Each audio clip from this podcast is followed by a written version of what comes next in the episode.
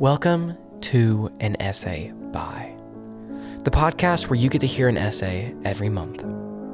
I'm your host, Will Courtney, and you're about to listen to an essay about something that may be our worst fear becoming something that's not us. This is the last podcast for the month of October. Two other spooky episodes have been released this month, so make sure to give those a listen if you haven't already. Without further ado, let's jump into October's third essay.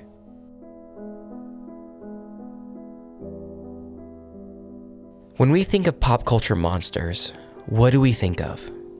If we go back to last week's episode, the monster created by Dr. Victor Frankenstein was nothing more than discarded waste of multiple men brought together to create new life.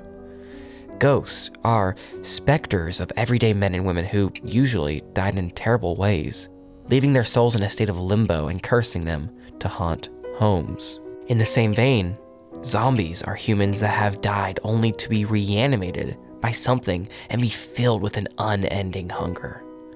Vampires are also driven with hunger, but have something that zombies don't have consciousness. Vampires understand the pain they inflict, but do so only to prolong their lives into eternity at the expense of staying indoors and keeping their diet free of garlic. However, what I find most fascinating about pop culture depiction of monsters is none other than the werewolf. A man by day and a beast by night. Werewolves have always been fascinating to me because, in most cases, the ones with the curse don't want to be a werewolf. The transformation is incredibly painful as bones shift, the anatomy of a man turns into that of a wolf, and finally attains a palate for mankind. After the moon goes down, though, they turn back into their normal selves. They don't crave bloodshed, they're just them.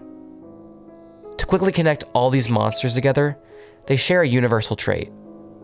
They were once human. Now, they aren't. Even if you were to look at famous pop culture horror villains today, such as Candyman, Jack Torrance from The Shining, the victims of the Armitage family in Get Out, and even Carrie, it becomes clear that we fear becoming unhinged and becoming something that inherently is not us. Now, this isn't to say that all of our fears are attributed to this idea, but I think it's still worth exploring to see why this fear is so inherent. Where I believe the answer is held is within us. Whether we like to admit it or not, humans are sensitive creatures, and when faced with trauma, it can wreck us. Trauma disorders can happen for a plethora of causes, but in all cases, it deals with an unfortunate incident that leaves humans scarred for the rest of their lives.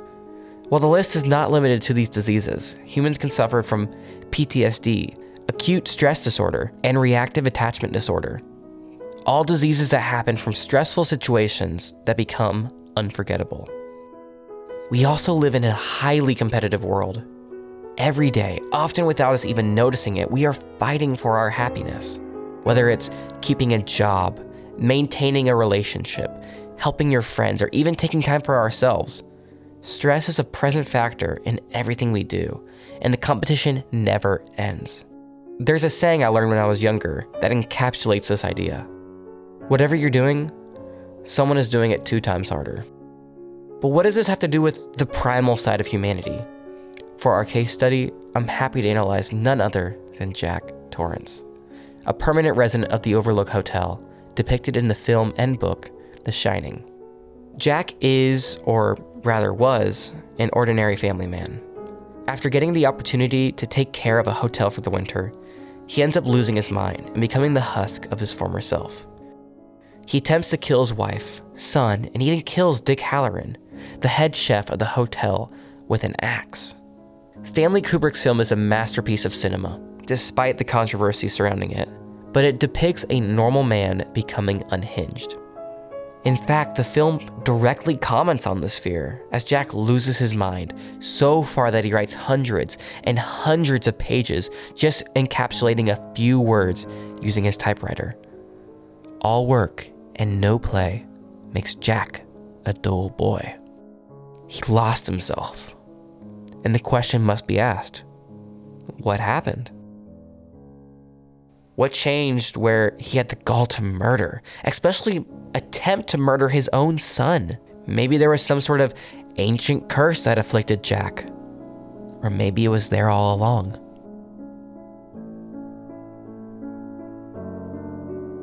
We fear losing our sanity. To some degree, we all have comfort in knowing that we are who we are, and we fear losing that safety. The idea of having safety in our skin really collapses under its own weight because it's what in our minds that can wreck humanity. It's to that end that I leave you with some advice for your Halloween. Stay away from wolves at night, avoid reanimating the dead, and maybe don't let the pale dude get any closer to your neck. You never know. Perhaps you may not be yourself afterwards. Thank you for listening to the final essay this month. If you liked what you listened to, give a review and share wherever you can. This podcast was entirely created, written, and edited by me, Will Courtney, and the script was edited by Kayla Garrity. If you want more from me, you can follow me on Twitter or Instagram at will underscore court, or you can listen to my true crime podcast, Fox Hollow, wherever you listen to your podcasts. Now that's all from me. I hope you enjoyed the extra episodes this month and have a happy Halloween. Now please, take care.